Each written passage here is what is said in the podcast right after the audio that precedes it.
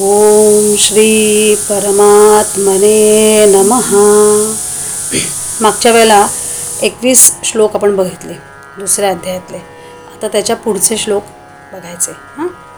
बघा. वासांसि जीर्णानि यथा विहाय नवानि गृह्णाति नरोपराणि तथा शरीराणि विहाय जीर्णा न्यन्यानि संयाति नवानि देही। त्याची गीताही बघूया. सांडून या जर जर जीर्ण वस्त्रे मनुष्य घेतो दुसरी नवीन. तशी टाकून जुनी शरीरे आत्मा ही घेतो दुसरी निराळी. ज्याप्रमाणे माणूस जुनी वस्त्रे टाकून नवी वस्त्रे घेतो त्याप्रमाणे देहात राहणारा जीव जुनी शरीरे टाकून दुसऱ्या नवीन शरीरात जन्म घेतो. आता हा जो श्लोक आहे हा गीतेतला खूप प्रसिद्ध श्लोक आहे सगळ्यांना हा श्लोक माहिती आहे. म्हणजे काय वेगवेगळ्या सिनेमांमध्ये सुद्धा तुम्ही हा श्लोक ऐकला असेल. ज्याप्रमाणे माणूस जुनी वस्त्रे टाकून नवीन वस्त्रे धारण करतो तसे जीवात्मा जुने जीर्ण शरीर टाकून नवीन देह धारण करतो. म्हणजे आपण आणलेले कपडे काय आपण आयुष्यभर वापरत नाही? काही दिवसांनी जेव्हा ते खराब होणार आहेत तेव्हा आपण ते टाकून देणारच आहोत.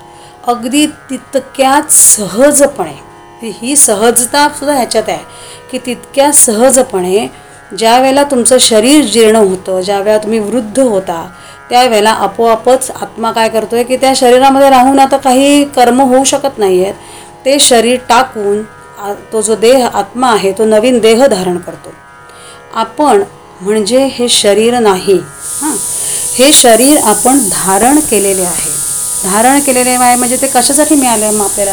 शरीरात आपला जन्म का झाला? तर आपले जे कर्मभोग आहेत ते भोगण्यासाठी आपल्याला शरीर मिळालेलं आहे. ते भोगून झालं की आपल्याला हे शरीर टाकून देऊन शेवटी हे वृद्ध झाल्यानंतर हे शरीर आपल्याला टाकावं लागणार आहे. आणि नवीन कर्मभोग आहेतच ह्या जन्मात पुन्हा तुम्ही जी नवीन कर्म करताय ती पुन्हा आहेतच त्यामुळे ते नवीन कर्मभोग भोगण्यासाठी आपल्याला पुन्हा नवीन जन्म मिळणार आहे नवीन शरीर मिळणार आहे. म्हणजे जोपर्यंत तुमच्या इच्छा वासना ह्या आहेत तोपर्यंत परत परत जन्म आपल्याला घ्यावाच लागतो. म्हणून काय म्हटलेलं आहे? पुनरपी जननम पुनरपी मरणम. हे चालूच राहतं. नैनं छिंदंती शस्त्राणि नैनं दहति पावकः न चैनं क्लेदयन्त्यापो न शोषयति मारुतः. बघूया गीताई बघूया. शस्त्रेन चिरिती ह्यास ह्यास अग्नीन जाळितो. पाणीन भिजवी ह्यास ह्यास वारान वाळवी. म्हणजे काय? ह्या जो आत्मा आहे नैनन चिंदंती शस्त्राने हा जो आत्मा आहे ह्याला शस्त्रे कापू शकत नाहीत विस्तव ह्याला जाळू शकत नाही पाणी भिजवू शकत नाही आणि वारा वाळवू शकत नाही. आत्म्याला ह्या कुठल्याच क्रियांचा बाध नाही. हे जे सर्व आहे ना हे फक्त देहाबरोबर होऊ शकतं. तुम्हाला कापलं खरचटलं तर देहाला लागणार आहे देहाला भाजणार आहे आंघोळ तुम्ही करता तुमचा देह भिजतोय. आहे पण हे जे सगळे क्रिया आहेत ह्याचा आत्म्याला काहीही संबंध नाही आत्म्यावर ह्याचा काहीही परिणाम होत नाही. या आत्म्याला ह्या कुठल्याच क्रियांचा बाध नाही. पुढे. अच्छेद्यो यमदाह्यो यमक्लेद्यो शोष एव च नित्यः सर्वगतस्थाणुरचलोऽयं सनातनः। बघा चिरवे जाळवे नाहा भिजवे वाळवे हिना स्थिर निश्चळ हा नित्य सर्वव्यापी सनातन। कारण हा जो आत्मा आहे तो कापता न येणारा जाळता न येणारा न भिजवता येणारा वाऱ्याने सुकवता येईल असाही नाही तसेच हा आत्मा नित्य सर्वव्यापी स्थिर अचल आणि सनातन हे सगळं आत्म्याबद्दल सांगितलेलं आहे. कसा कसा आत्मा आहे? बघा शस्त्रे ह्या आत्म्याला कापू शकत नाही आपण बघितलं. कारण तो अदृश्य आहे. बरोबर आहे ना? अव्यक्त आहे. तो दिसत नाही आहे समोर. त्याला मग त्याला कापू शकत नाही. तो जाळला जाऊ शकत नाही. तो भिजला जाऊ शकत नाही. सुकवला जाऊ शकत नाही.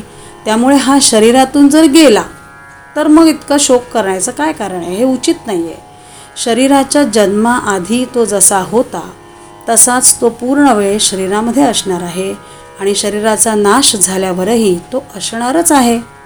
फक्त तो दुसऱ्या देहात जाणार आहे. आपल्याला हे माहिती आहे. की आत्मा जो आपला सुद्धा जो आत्मा आहे हा आधीपासून होताच आधीसुद्धा आपण होतोच. मग तो आला कधी? जेव्हा तुमचा जन्म झाला तेव्हा त्यांनी शरीर घेतलं. मग शरीराच्या जन्माआधी तो जसा होता आता आपण शरीर घेतल्यामुळे पूर्ण वेळ तो आपल्या शरीराबरोबर असणार आहे आपल्याबरोबर असणार आहे. आणि हा आपल्या शरीराचा नाश झाल्यानंतरसुद्धा तो असणारच आहे. कारण तुम्ही कर्मबंधनात अडकल्यामुळे आता त्याचं पुढे सगळं विश्लेषण येणारच आहे कर्माचं. तुम्ही त्याच्यात अडकल्यामुळे तुम्हाला पुन्हा जन्म हा घ्यावा लागणारच आहे. फक्त तो दुसऱ्या देहात त्यावेळेला जाणार आहे. आणि तो सर्व काळ हा असणारच आहे. त्यामुळे शरीर म्हणजे देह आणि शरीरी म्हणजे आत्मा. ह्याच्या पुढे विवेचनामध्ये प्रत्येक वेळेला जेव्हा शरीर येईल त्याचा अर्थ देह असा घ्यायचा आहे. शरीरी म्हणजे आत्मा. किंवा देह म्हणजे शरीर देही असाही शब्द येऊ शकतो आत्म्यासाठी. देही म्हणजे आत्मा. आता बघा.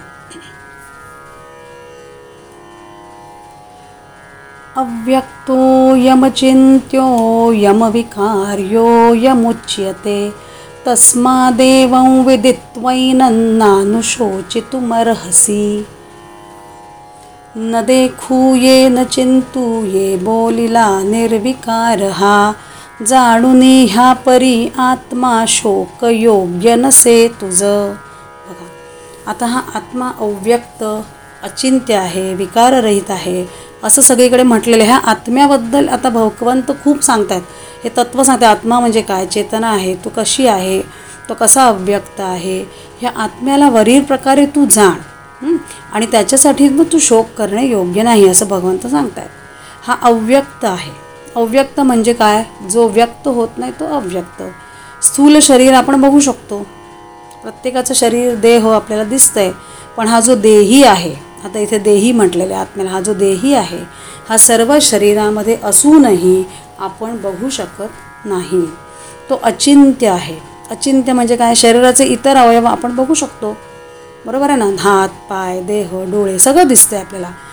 पण मन आणि बुद्धी ह्या गोष्टी आपण बघू शकतो आहे का? नाही बघू शकत. म्हणजे जी वस्तू आपल्याला दिसत नाही त्याचं चिंतन कसं करणार आपण? मन. का? कुठे मन? माहिती नाही पण आहे. आपल्या मनामध्ये हजारो लाखो विचार सतत ये जा करत असतात. बुद्धी आहे ज्या बुद्धीने आपण निर्णय घेतो ती बुद्धी आहे पण ती कोणामध्ये कुठे आणि किती आहे हे आपण दाखवू शकत नाही. ती अचिंत्य आहे त्याचं चिंतन करू शकत नाही. हा अविकारी आहे. शरीराला सगळे विकार होतात पण शरीरीला देहीला विकार होऊ शकत नाहीत. त्यामुळे हा देही आहे हे नक्की. हे आपण मागच्या अध्याय श्लोकांमध्ये बघितलं की पंखा तो सुरू व्हायला वीज लागल्याशिवाय पंखा सुरू होत नाही. म्हणजे तुमचं हे जे अचेतन शरीर आहे ते सु सुरू होण्यासाठी हालचाल करण्यासाठी चेतनाही लागते. म्हणजे देही हा आहे पण तो कशा प्रकारे आहे देही? हा आत्मा कसा आहे हे आपल्याला माहिती नाही. त्यामुळे ह्या आत्म्याबद्दल हे सर्व तू जाणून घेऊन पण त्यासाठी शोक करू नकोस. कारण हे सगळं शरीर नुसतं दिसतं तू शरीरांना मारणार आहेस आत्म्याला मारणार नाही आहेस त्यामुळे त्यासाठी तू शोक करू नकोस असं भगवंत सांगतात. अथ चैनं नित्यजातं नित्यं वा मन्यसे मृतं तथापि त्वं महाबाहो नैवं शोचितुमर्हसि। अथवा पाहसी तू हा मरे जन्मे प्रतिक्षणी तरी तुझं कुठे येथे नसे शोकास कारण? म्हणजे काय? पण जर हा आत्मा नित्य जन्माला येणारा हां म्हणजे प्रत्येक वेळी शरीराबरोबर तो येतोच शरीराबरोबर येणार आहे किंवा प्रत्येक वेळी शरीराबरोबर त्याचा मृत्यू होतो असं जरी तू मानलंस तरीही त्यासाठी शोक करणे योग्य नाही आहे ना? म्हणजे बघ आता इथे ना अर्जुनाला महाबाहू म्हटलेलं आहे. तथापित्व महाबाहू. महाबाहो म्हणजे त्याच्या बाहूत खूप ताकद आहे. असा तो महाबाहो. जे जे जन्माला येतं ते नाशवंत आहे आपल्याला माहिती आहे. फुलं आज उमलली ती काय तशीच राहणार नाही आहेत ना. आयुष्यभर संध्याकाळी ती कोमेजणारच आहेत.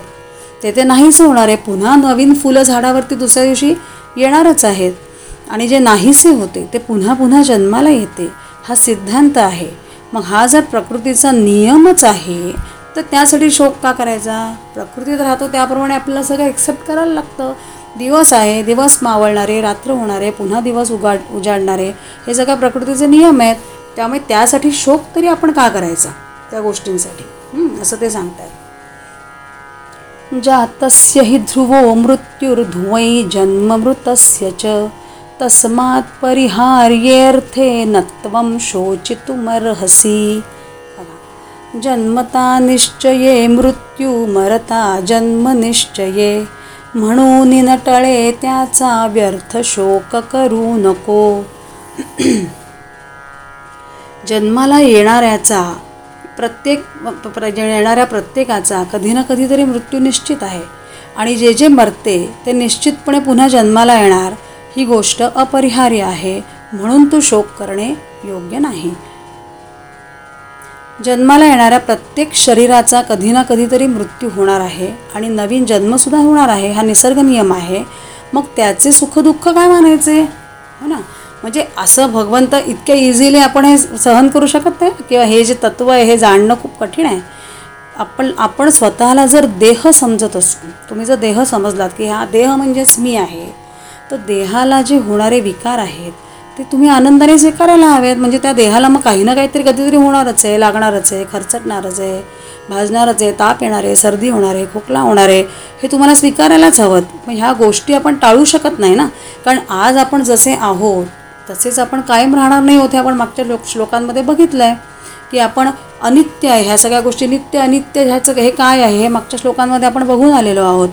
तर त्यामुळे ह्या गोष्टी जर आपण टाळू शकत नसू तर त्या तशा आनंदाने स्वीकारणं आपल्याला भाग आहे. मग त्यासाठी आपण शोक का करायचा? हं? अव्यक्तादीनि भूतानि व्यक्तमध्यानि भारत। अव्यक्तनिधनान्येव्य तत्र का परिदेवना। भूतांचे मूळ अव्यक्ती मध्यतो व्यक्त भासतो। पुन्हा शेवट अव्यक्ती त्यामध्ये शोक कायसा म्हणजे काय? सर्व प्राणी जन्मापूर्वी अप्रकट असतात. मेल्यानंतर अप्रकट होणार असतात. फक्त मधल्या काळात ते प्रकट होतात. मग अशा स्थितीत शोक काय करायचा? म्हणजे काय? जन्माला येण्यापूर्वी हा देह अप्रकट होता. जन्माला मगाशी पण सांगितलं की आत्मा हा नित्य आहे. त्यामुळे जन्माला आपल्या येण्यापूर्वीसुद्धा आत्मा हा होताच. बरोबर आहे की नाही? त्यामुळे जन्माला येण्यापूर्वी हा देह फक्त आपला अप्रकट होता पण आत्मा हा होताच. मग तेव्हा देही होता तेव्हाही देही होताच. मग देही काय झाला? देही देहात व्यक्त झाला. देहीने देह घेतला. शरीरामध्ये तो आला. बरोबर आहे? आणि मृत्यू झाल्यानंतर देह पुन्हा अप्रकट होईल. देह नाहीसा होणार आहे अप्रकट होणार. आहे पण त्यावेळी देखील देही मात्र असणारच आहे. याचा अर्थ देह हा काल नव्हता आजही तो आहे पण भ्रम आहे. म्हणजे हे जसं जसं आपण आता शिकू तसं आपल्याला कळेल की देह म्हणजे कसा भ्रम आहे आणि आत्मा कसा आपण जाणला पाहिजे. त्यामुळे त्या देहाला भ्रम म्हटलेलं आहे. तर काल देह नव्हता आजही देह आहे पण तो भ्रम आहे आणि मृत्यूनंतर तो असणार नाहीच आहे देह. पण देही मात्र कुठल्याही काळात कायम असणारच आहे. असा जो परमेश्वराचा अंश आहे मग ह्या देहाबद्दल शोक का करायचा? कारण परमेश्वराचा अंश आत्मा आहे. मग हा देह नष्ट होईल म्हणून त्यासाठी तू शोक करू नकोस असं भगवंत अर्जुनाला सांगतायत. आश्चर्यवत् पश्यति कश्चिदेन वदति तथैव चान्यः। आश्चर्यवच्चैन मन्यशृणोते श्रुत्वाप्येनौ वेदन चैव कश्चित्। आश्चर्य जो साच ह्यास देखे आश्चर्य जो देखतया वर्णी आश्चर्य जो वर्णन तेही ऐके ऐके तरी शून्यची जाणण्याचे. म्हणजे काय? कुणीतरी एखादा महापुरुष ह्या आत्म्याला आश्चर्याप्रमाणे पाहतो. दुसरा एखादा माणूस आश्चर्याप्रमाणे ह्याचं वर्णन करतो. तसेच दुसरा कोणी ह्याचेविषयी आश्चर्याप्रमाणे ऐकतो. आणि कुणीतरी ऐकूनसुद्धा याला जाणत नाही. म्हणजे काय? बघा हजारो लोकांमध्ये लाखो लोकांमध्ये एखाद्यालाच असं वाटतं की आपल्याला आत्मज्ञान व्हावं. हे ज्ञान तो ऐकतो. आणि ह्याप्रमाणे एखाद्याच्या मनातच इच्छा निर्माण होते की आपल्या स्वस्वरूपाचं दर्शन आपण घ्यावं. आपण कोण आहोत? आपण आत्मा आहोत ते कसे आहोत? मग त्यासाठी ते जाणण्यासाठी त्याला बघण्यासाठी काय केलं पाहिजे? म्हणून तो साधना करायला लागतो. आणि साधना केल्यानंतर त्याला स्वस्वरूपाचे दर्शन होते. त्याला आत्मज्ञान होते. मग आत्मदर्शन म्हणजेच त्याला काय होतं? तर त्याला परमात्म तत्वाचे दर्शन होते. पण मग ह्यासाठी करावी लागणारी साधना खूप कठीण आहे. कारण आत्मा सगुण साकार नाही. मघासपासून आपण हेच बघतो की आत्मा दिसत नाही अचिंत्य आहे. हां त्याच्यामुळे तो सगुण साकार नाही आहे मग त्याचं दर्शन होणं त्याचा अनुभव होणं हे सगळं खूप कठीण आहे. आणि तो आणि मी हे एकच आहे. ह्याची अनुभूती येणं हे सगळं आश्चर्यकारक आहे. हे एखाद्या व्यक्तीला जो चांगला साधक आहे त्याला हे जमतं. अशा प्रकारे काही जणांना आश्चर्यकारकरित्या आत्मदर्शन होते. आणि मग ते महात्मे काय करतात? तर त्यांना हे जे झालेलं ज्ञान आहे कारण त्यांना ही अनुभूती आलेली आहे. आपण जे आत्ता हे डिस्कस करतो आहे हे सगळं जे बोलतो आहे हे काय करतोय? ह्या आत्म्यांना दि ह्या महात्म्यांना ह्या साधकांना जे दिसलंय हे जे भगवंत सांगतायत हे आपण नुसतं बोली आत्ता सांगतोय की हो असं असं आहे म्हणून. पण आपल्याला त्याची अनुभूती नाही. कारण आपण अजून तेवढी साधना करत नाही आहोत. पण हे ज्ञान मात्र आता आपल्याला झालेलं आहे. अशा प्रकारे काही जणांना आश्चर्यकार्यकर्ता ज्यांना आत्मदर्शन होतं. ते महात्मे ते ज्ञान त्यांच्यापुढे ठे त्यांच्यापर्यंत ठेवत नाहीत. कारण त्यांना तो अनुभव आलेला आहे. मग ते काय करतात? तर हे जे स्वस्वरूपाचं वर्णन जे ज्ञान त्यांना झालं आहे त्याचं वर्णन बाकी लोकांना करण्याचा प्रयत्न करतात. काही जण त्याप्रमाणे साधना करायला लागतात. त्यांना गुरु मानतात. मग त्या तेही लोक त्याची साधना करायला लागतात आणि ह्या सगळ्या आत्म्याचं स्वस्वरूपाचं दर्शन स्वस्वरूपाची अनुभूती घेण्याचा प्रयत्न करतात. पण काहींना मात्र काय होतं? ह्या आत्मदर्शनासाठी प्रयत्न करून सुद्धा ते साधत नाही. कारण ह्याची जी अनुभूती आहे ही कसे कशी होणार आहे? कारण हे याच्यासाठी पाहिजे गुरुकृपा आपलं पूर्वसुकृत ईश्वर कृपा ह्यानेच हे फक्त होऊ शकतं. आपण बघित आता पुढे कर्म सिद्धांत आपण बघू तेव्हा आपल्याला कळेल. गुरुकृपा गुरुची कृपा पाहिजे आपल्यावरती आणि त्यामुळे ईश्वराची कृपा पाहिजे आणि त्यावेळेस तुम्ही या साधनेने आत्म्याला जाणू शकता. तुम्हाला त्या सस्वरूपाचं दर्शन होऊ शकतं. देही नित्यमवध्योयन् देहे सर्वस्य भारत। तस्मात् सर्वाणि भूतानि न त्वं शोचितुमर्हसि। वसे देहात सर्वांच्या आत्मा अमरनित्यः। म्हणून भूतमात्री तू नको शोक करू कधी हे भरता सर्वांच्या देहात असणारा हा आत्मा कायमचा अवध्य आहे. अवध्य म्हणजे ज्याचा वध होऊ शकत नाही. हे? आपण मगाशी बघितलेलं आहे. त्याचा वध होऊ शकत नाही त्याचा नाश करता येत नाही. म्हणून सर्व प्राण्यांसाठी तू शोक करू नकोस. आत्तापर्यंत आपण पाहिले की आत्म्याचा वध करू शकत नाही. मी म्हणजे कोणी? हा देह नसून हे आत्मा आहे. देहाला चेतना चैतन्य प्राप्त करून देणारं चै चेतना प्राप्त करून देणारं एक चैतन्य आहे. त्यामुळे मी म्हणजे एक आत्मा जो या शरीराच्या वेगवेगळ्या स्थित्यंतर शरीराची स्थित्यंतर आपण बघितली की तुम्ही स बाल्यावस्थेत असता मग तुम्ही कुमारावस्थेत येता प्रौढावस्थेत येता वार्धक्यात जाता. त्यामुळे ह्या ही जी वेगवेगळी स्थित्यंतर आहेत त्यातसुद्धा हा देही आपल्यामध्ये असतोच. शरीर असताना आणि नसताना देखील माझे स्वरूप बदलत नाही. तुमचं शरीर बदलतं आहे आत्मा जुना वृद्ध तरुण असा होत नाही. तो चिरंतन आहे. है ना? आपण हे बघून झालेलं आहे. तो कसा आहे? तो त्याचं स्वरूप बदलत नाही. असं आहे. आपल्या गुरुजनांना आप्तस्वकीयांना मारण्याचं जे दुःख आहे ते अर्जुनाला होत होतं की मी ह्यांना मारणार आहे आता. त्याच्या मनात पापाचे भय होते. ते दुःख आणि पापाचे भय दूर करण्यासाठी भगवंतांनी आत्म्याबद्दलचे हे सगळे वर्णन अर्जुनाला केलेलं आहे. आता ह्या पुढे भगवंत काय सांगणार आहेत? भगवंत अर्जुनाला आणि आपल्याला सुद्धा स्वधर्माचरणाविषयी सांगणार आहे स्वधर्माचरण म्हणजे काय? स्वतःचा धर्म काय आहे? स्वकर्म स्वकर्तव्य काय आहे? कसं आहे? हे सगळं भगवंत सांगणार आहेत. स्वधर्ममपि चावेक्षण विकम्पितुमर्हसि धर्म्याद्धियुद्धाच्छ्रेयोऽन्यक्षत्रियस्य न विद्यते। एकतीसावा. स्वधर्मतो ही पाहुनी न योग्य डगणे तुझ. धर्मयुद्धाहुनी काही क्षत्रियासनसे भले. पहा. तुझा स्वतःचा धर्म काय? हे आता भगवंत त्याला विचारतात. स्वतः स्वतःचा धर्म काय आहे? हे जरी तू लक्षात घेतलेस तरी तू क्षत्रिय आहेस. भय बाळगणे योग्य नाही. क्षत्रिय धर्मानुसार. धर्म म्हणजे आपले हे जे चार धर हे धर्म हा धर्म नाही हा क्षात्र धर्म. क्षत्रिय धर्मानुसार धर्मयुक्त अशा युद्धापेक्षा अधिक श्रेय श्रेयस्कर असे कोणतेही कर्तव्य नाही असं भगवंत सांगतात बघा. म्हणजे इतक्या वेळ भगवंतांनी अर्जुनाला आत्मतत्वाबद्दल सांगितलं. आता तुम आपल्याला कळलं आत्मतत्व काय आहे देह काय आहे देही काय आहे. यातला सगळ्यातला फरक कळला की देह कसा अनित्य आहे देही कसा नित्य आहे त्याचा कसा वध होत नाही असं हे सगळं तत्त्वज्ञान आत्तापर्यंत सांगितलेलं आहे. आता ते अर्जुनाला त्याच्या स्वधर्माविषयी सांगून ह्या मोहातून त्याला जागा करण्याचा प्रयत्न करतात हे सगळं सांगून त्याला त्यांनी जागं केलेलंच आहे की तू मारतोयस म्हणजे कुणाला मारतोयस हे लक्षात घे किंवा आत्मा कसा आहे हे सगळं त्याला सांगून झालेलं आहे. तत्त्वज्ञानिक सगळं आहे तेही सांगितलं आहे पण आता त्याला स्वधर्माविषयी पण ते सांगतात ते सांगतात काय की तुझा धर्म काय आहे?